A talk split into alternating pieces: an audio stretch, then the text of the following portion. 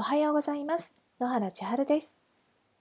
さて不定期でお送りしてきた星座へ送るラブレターシリーズ。今日は最終回魚座のあなたへ。もしあなたが他の星座でしたら身近な魚座さんを探して観察してみてくださいね。こんにちは。久しぶり。今日は窓を開けていると気持ちの良い風が入ってくる天気だよ。寒くもなく暑くもなく花の香りがどこからともなくやってくる季節。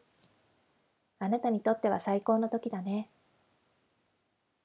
暑いのも嫌寒いのも嫌。誰かを傷つけたんじゃないか。自分が嫌われているんじゃないか。子供のように線が細く打たれ弱く何かあれば大げさに騒ぎ立てていちいちくよくよするくせに何もかもを包み込んで飲み込んで一切の境界線を引かず誰もが遠ざけたり嫌がったりするものをすっと拾い上げて大切にするようなあなたのそういうところが私は好きです。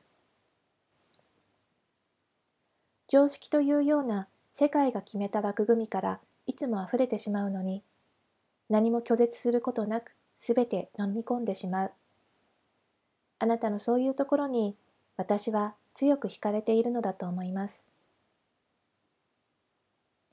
私のことを褒めてくださいというリクエストにお答えして書いてみたのだけどどうだろう。綺麗な絵はがきに私のことを褒めてくださいという内容を書いて送ってくるようなところがそもそもあなたらしくていいと思うよ。上手に褒められたかあまり自信がないけれどきっとあなたならこの言葉の裏側にある気持ちを、文字の行間に込められた私の考えをきっと理解してくれるのだと思う。それか、なんかよくわからなかったわ、なんて無邪気に笑うのかもしれない。そんなあなたも、どんなあなたでも、私は大好きです。ではでは。これで星座に送るラブレターシリーズはおしまいになります。一つ一つの星座の美しい部分を感じながら大切に書いた物語いかがだったでしょうか？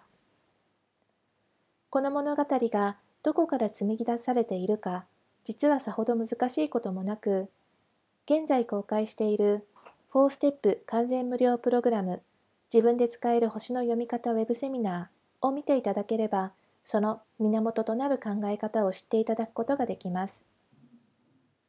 この無料プログラム、すでに800名を超える方にご登録いただいています。とっても嬉しいです。そして今回はあなたの星の物語の読み方を直接お伝えする特別な場所をご用意しました。詳しくは、えー、4ステップ完全無料プログラム自分で使える星の読み方ウェブセミナーにご登録いただいて確認してみてくださいね。ここまで聞いてくださってありがとうございます。今日も素敵な一日を。野原千春でした。